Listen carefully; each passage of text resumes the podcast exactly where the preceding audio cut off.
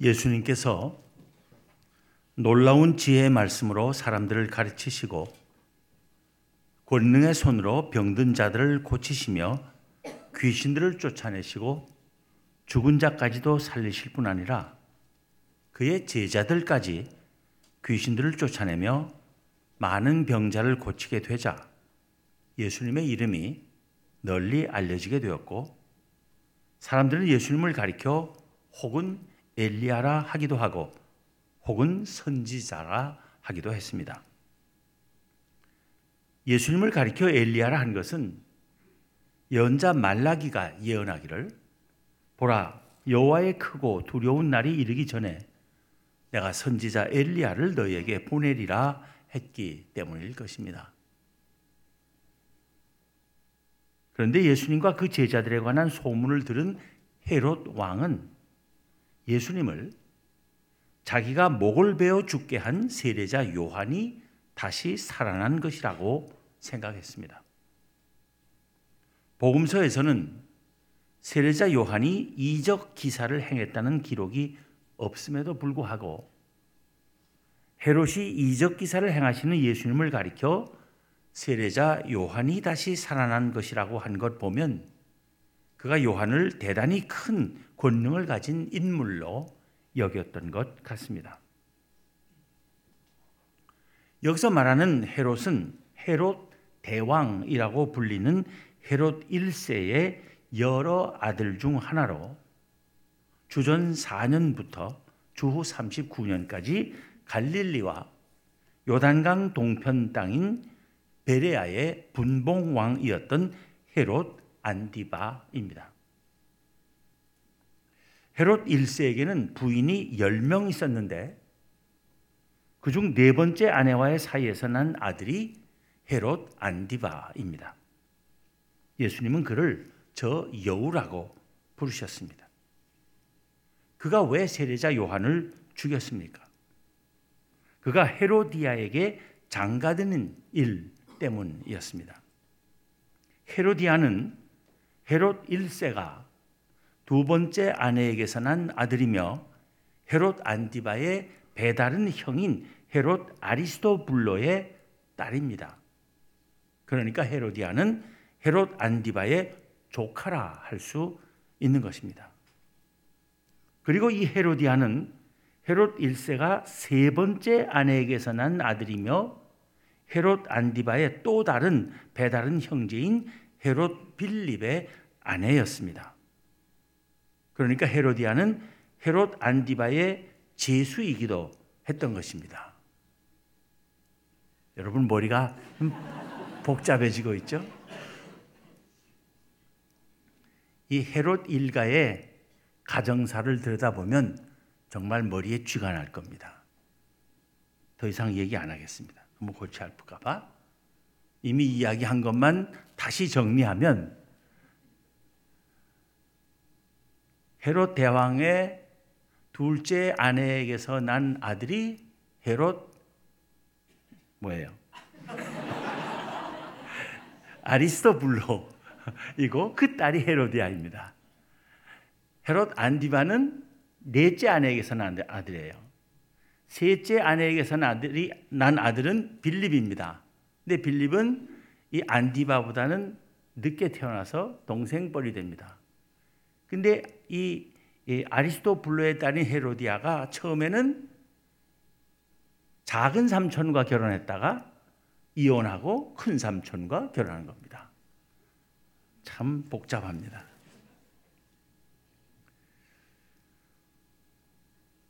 헤롯 안디바는 로마로 여행하던 중에 그의 조카이며 또 제수이기도 한 헤로디아와 사랑에 빠졌고 그녀와 결혼하기 위해서 자기 아내와 이혼하고 헤로디아도 자기 남편과 이혼하도록 설득했습니다. 이 사실을 안 세례자 요한은 헤롯에게 말하기를 동생의 아내를 취한 것이 옳지 않다고 했습니다. 모세 율법은 형제가 살아있는 동안에는 형제 아내와 결혼하는 것을 금하고 있기 때문입니다. 그러자 헤롯은 헤로디아를 위해서 사람을 보내어 요한을 잡아 오게 가두었습니다. 헤롯이 요한을 잡아 가둔 것은 단지 그가 자기의 비윤리적인 행실을 비판했기 때문만은 아닌 듯합니다. 헤롯이 헤로디아와 결혼하기 위하여 자기의 아내를 버리자 그 아내의 아버지 즉 그의 장인이었던 나바트의 왕 아레타스 4세가 헤롯과 전쟁을 일으켰습니다. 나바트는 바로 헤롯이 다스리던 베레아의 동쪽에서 국경을 함께 하고 있던 나라였습니다. 자기 딸을 버린 것을 자기에 대한 모욕으로 여기고 격분한 아레타스 4세는 베레아를 상대로 국경 전쟁을 일으켜 헤롯에게 중대한 군사적 손실을 안겨주었습니다. 이것은 헤롯의 통치자로서의 권위와 지도력에 심각한 타격이 아닐 수 없었을 것입니다. 여자 문제로 군사적 패퇴를 초래했다는 비난에 시달릴 수 있었을 헤롯을 향해 백성들로부터 존경, 존경받던 세례자 요한이 또 비난의 화살을 쏜다는 것은 백성에게서 정치적인 동요와 자신의 통치권의 약화를 일으킬 위험성이 있는 것이었습니다. 헤롯은 그런 위험을 사전에 방지하기 위해 세례자 요한을 군중으로부터 격리시킬 필요성을 느꼈을 것입니다. 세례자 요한이 체포되고 구금된 데는 그런 정치적 이유도 있었을 것이라 봅니다. 헤롯이 세례자 요한을 잡아 가두기는 했지만 그보다 더 요한을 미워한 사람은 헤로디아였습니다. 그녀는 요한을 원수로 여기며 그를 죽이고자 했습니다. 그러나 헤롯이 요한을 의롭고 거룩한 사람으로 알고 두려워하여 보호하며 또 그의 말을 들을 때 크게 번민을 하면서도 달갑게 듣곤 했기 때문에 그를 죽이지 못하고 있었습니다. 그러다가 헤롯이 자기 생일에 대신들과 천부장들과 갈릴리의 귀인들을 불러 잔치를 베풀었을 때 헤로디아의 딸이 헤롯 앞에서 춤을 추어 거기 있던 모든 자를 기쁘게 하자 헤롯은 흡족해하며 그녀에게 말하기를 무엇이든지 내가 원하는 것을 내게 구하라 내가 주리라 하고 또 맹세하기를 무엇이든지 내가 내게 구하면 내 나라의 절반까지라도 주리라 했습니다. 이것은 완전히 뻥입니다. 그에게는 비록 그가 나를 다스리고 있긴 했지만 그 땅의 한 부분이라도 누구에게 주고 말고 할 권리가 없었던 것입니다. 그것은 오직 로마 황제에게만 있는 권한이었기 때문입니다. 그런데 술이 거나하게 취하고 기분이 좋으니까 실현할 수도 없는 공수표를 뗀 것입니다. 헤로디아의 딸은 자기 어미에게 가서 물었습니다. 내가 무엇을 구하리이까? 그러자 그 어미가 대답하기를 세례자 요한의 머리를 구하라 했고 그 딸은 곧바로 헤롯에게 돌아가서 구하기를 세례 요한의 머리를 소반에 얹어 곧 내게 주기를 원하옵나이다 했습니다. 그 말을 들은 헤롯은 심히 근심하면서도 자기가 맹세한 것과 거기 있던 모든 자들 때문에 그 청을 거절할 수가 없었습니다. 그래서 헤롯은 시위병 하나를 보내어 요한의 머리를 가져오라 명했고 그는 나가 옥에서 요한의 목을 베어 소반에 얹어다가 소녀에게 주었으며 그 소녀는 그것을 자기 어미에게 갖다 주었던 것입니다. 그렇게 해서 예수님보다 여섯 달 먼저 태어나고 예수님의 길을 준비하는 사명을 받았던 세례자 요한의 삶은 예수님의 삶보다도 3년 정도 일찍 끝났습니다. 도끼를 품은 한 여인의 요구에 따라 옥에 갇힌 상태에서 너무 젊은 나이에 목배임을 당하는 비극적 죽음의 주인공이 된 것입니다. 세상 즐거움이란 전혀 누려보지 못하고 마감한 인생입니다.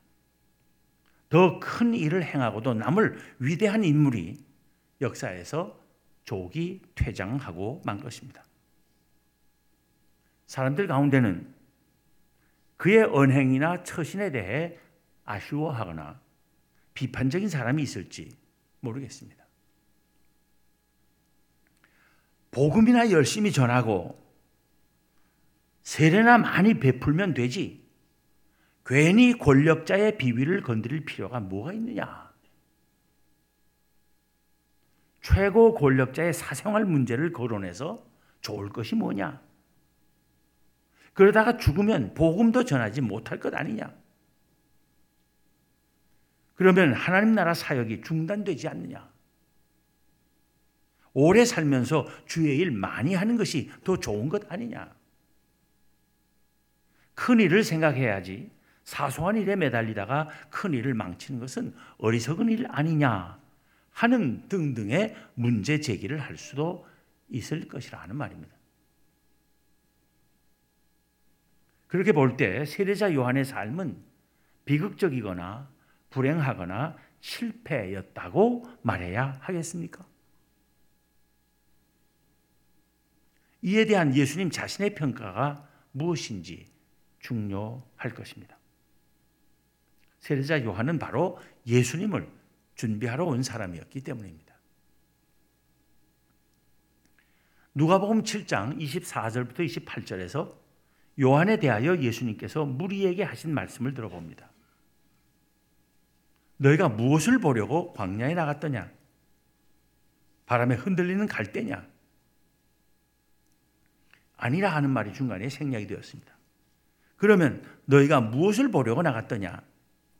부드러운 옷 입은 사람이냐? 보라, 화려한 옷을 입고 사치하게 지내는 자는 왕궁에 있느니라. 그러면 너희가 무엇을 보려고 나갔더냐? 선지자냐? 옳다. 내가 너희에게 이르노니 선지자보다도 훌륭한 자니라.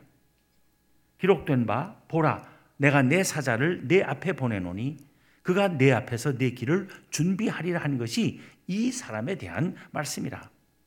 내가 너희에게 말하노니 여자가 낳은 자 중에 요한보다 큰 자가 없도다. 예수님께서는 이 말씀으로 세례자 요한을 바로 평가하는 기준이 무엇인지를 분명히 가르쳐 주셨습니다. 왕궁에서 사는 것 같은 사치와 부귀의 영화는 그를 평가하는 기준이 전혀 될 수 없다는 말씀입니다. 그를 평가하는 바른 기준은 선지자 됨이라는 말씀입니다. 그런데 그는 선지자보다도 훌륭한 자라는 것이 예수님의 평가입니다. 선지자의 사명이 무엇입니까? 선지자를 보내신 하나님의 명령을 잘 수행하는 것입니다. 따라서 세례자 요한을 평가하는 바른 기준은 바로 그를 보내신 하나님의 명령을 잘 수행했는가 하는 것이어야 합니다. 그런데 그 기준에 따른 예수님의 평가가 무엇입니까? 보라, 내가 내 사자를 내 앞에 보내노니 그가 내 앞에서 내 길을 준비하리라 한 것이 이 사람에 대한 말씀이라. 내가 너희에게 말하노니 여자가 낳은 자 중에 요한보다 큰 자가 없도다 하신 것입니다. 그러므로 세례자 요한의 삶은 완전히 성공한 삶이며 그는 행복한 사람이었던 것입니다. 그에게서 화려하게 살거나 오래 살거나 편안하게 죽는 것 같은 일은 관심거리조차 되지 않았던 것입니다. 그런 것으로 그의 삶을 평가해서는 안 된다는 것입니다. 마가복음의 저자는 세례자 요한이 한 일에 대해서보다 그가 어떻게 죽었는지에 대해서 더 많이 언급하고 있습니다. 요한의 사역에 관해서는 1장 4절부터 8절의 기술이 전부입니다. 반면 오늘 본문과 그 뒤에 29절까지가 그의 죽음에 관한 기술입니다. 그의 사역에 관한 기술의 3배가 넘는 분량입니다. 또 그의 죽음에 관하여 마가복음은 다른 어느 복음서보다도 길게 말하고 있습니다. 그만큼 마가는 세례자 요한의 죽음의 의미를 중요하게 보았기 때문일 것입니다. 그의 죽음은 곧 예수 그리스도의 죽음을 미리 보여주는 데 의미가 있었던 것입니다. 그의 죽음뿐 아니라 그의 사역과 삶 전체가 바로 예수 그리스도의 사역과 삶을 예고하는 것이었습니다. 세례자 요한은 주의 길을 준비하러 온 사람이었습니다. 달리 말하면 그의 사명과 삶과 죽음은 예수님의 길을 준비하러 온 사람답게 예수님의 사역과 삶과 죽음을 예견하게 하는 것이었습니다. 세례자 요한은 예수님처럼 무소유의 삶, 머리 둘 것도 없는 고달픈 삶을 살았습니다. 요한은 예수님처럼 오직 천국 복음을 선포하는데 온 삶을 바쳤습니다. 요한은 예수님처럼 그에 앞서 세속 통치자에 의해 처형되었습니다. 그를 처형한 헤롯까지도 예수님을 처형한 빌라도와 흡사했습니다. 빌라도가 예수님의 죄 없으심을 알고 처음에는 그를 죽이지 않고 살려보려고 애를 쓴 것처럼 헤롯도 요한을 의롭고 거룩한 사람으로 알고 두려워하여 보호했으며 또 그의 말을 들을 때 크게 번민하면서도 달갑게 들었습니다. 그러나 빌라도가 정치적인 이유에서 거짓에 굴복하고 예수님을 십자가에 못 박히시게 한 것처럼 헤롯 또한 자기의 생일 잔치 자리에 참석한 대신들과 귀빈들 앞에서의 체면과 정치적 계산 때문에 세례자 요한의 목을 베게 한 것입니다. 세례자 요한은 예수님처럼 이런 탐욕적이고 비겁하며 거짓된 자에 의해 죽음을 맞은 것입니다.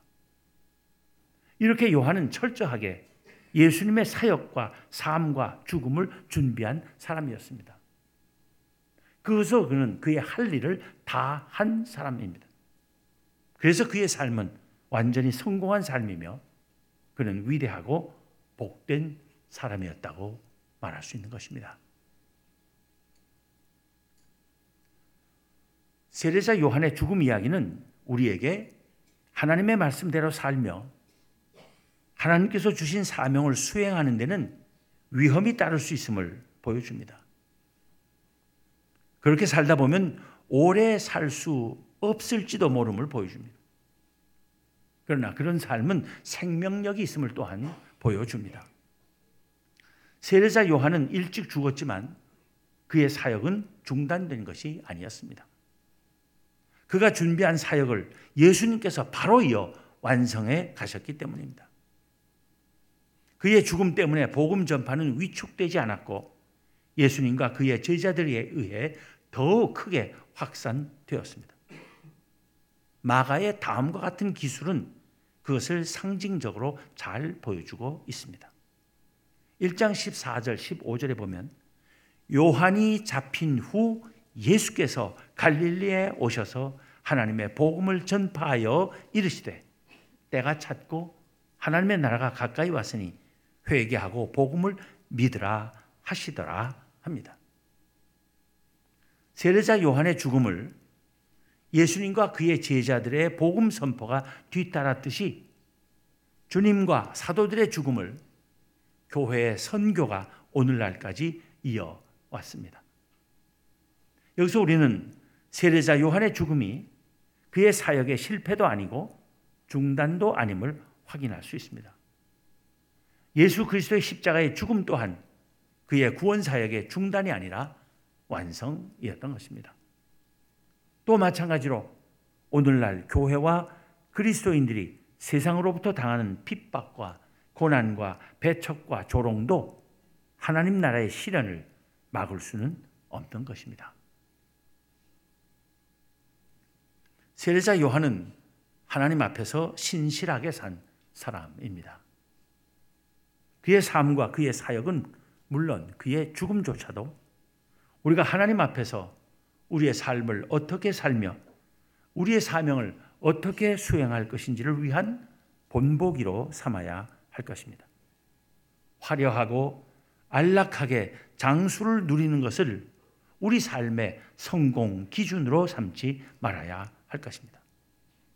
오래 산다고 큰 일이나 많은 일 하는 것 아닙니다. 짧게 산다고 불행이나 실패가 아닙니다. 짧은 삶을 살든 오래 살든 하나님께서 우리 각자에게 맡기신 사명을 바르게 수행했느냐가 중요한 것입니다. 하나님께서 기뻐하실 삶의 모습을 보였느냐가 중요한 것입니다. 우리가 믿음을 지키며 하나님의 말씀대로 살려고 할 때 많은 유혹을 받게 될 것입니다. 그렇게 산다고 누가 알아주냐? 꼭 그렇게 살아야 잘 믿는 것 아니야. 현실도 생각하며 유연하게 살아야지. 예수 믿는 사람들이 화려하게 잘 살아야 전도도 잘 되는 것 아니니? 물이 너무 깨끗하면 고기가 안 모여. 돈도 안 모이고 친구도 안 모여 하는 유혹의 소리가 우리 주변 사람들의 입에서도 들리고 우리의 마음속에서도 들려올 것입니다. 그러나 우리는 하나님의 자녀들로 하나님 나라의 백성들로 복음의 증인들로 그리스도의 제자들로 부르심을 받고 또 이 세상으로 파송된 사람들임을 잊지 말아야 합니다. 그런 사람답게 사는 것이 우리의 사명입니다. 그 사명을 바르게 끝까지 수행하는 것이 중요한 것입니다. 권력자가 무서워서 아니면 권력을 너무 갖고 싶어서 돈이 너무 좋아서 명예가 너무 탐나서 오래 살고 싶어서 등등의 이유로 세상에 굴복하거나 타협하거나 눈 감고 침묵하며 사는 것이 지혜롭게 사는 것 같지만 그것은 하나님 앞에서 신실한 삶이 아닙니다. 사람의 생각으로 아무리 지혜롭게 산다 한들 하나님 앞에 신실하지 못하면 실패한 삶입니다. 우리 모두 하나님 앞에 신실한 삶을 사는 믿음의 사람들 되기를 기원합니다. 기도하겠습니다. 하나님, 오늘 세례자 요한의 죽음 이야기를 통해서 하나님 앞에 신실하게 사는 삶이 어떤 것인지를 돌이켜 생각해 볼 수 있게 하여 주심을 감사합니다. 하나님, 하나님께서는 저희를 하나님의 자녀들로 삼아 주시고 하나님의 하나님 나라의 백성들로 세워 주시며 복음의 증인들로 예수 그리스도의 제자들로 불러 주셨는데 저희가 세상이 두려워서 세상이 탐나서 택하심을 받은 사람답게 살지 못하고 하나님 앞에 신실하지 못하게 되는 어리석음을 범하지 않도록 저희들을 붙들어 주시고 지켜 주시기를 원합니다. 하나님께서 주신 믿음의 삶을 기쁨과 감사함으로 끝까지 잘 지켜가는 저희들 되게 하여 주옵소서. 지금 저희가 살고 있는 이 사회가 너무나 혼탁하고 혼란하고 시끄럽기 짝이 없습니다. 이러한 사회를 보다 밝고 보다 건강하고 깨끗하게 만드는 길은 저희들 한 사람 한 사람이 하나님 앞에 신실한 삶을 사는 것임을 확신하게 하여 주옵소서.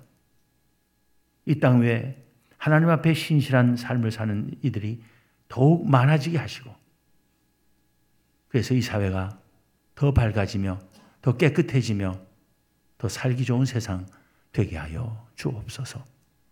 우리 주님 예수 그리스도 이름으로 기도하옵나이다. 아멘.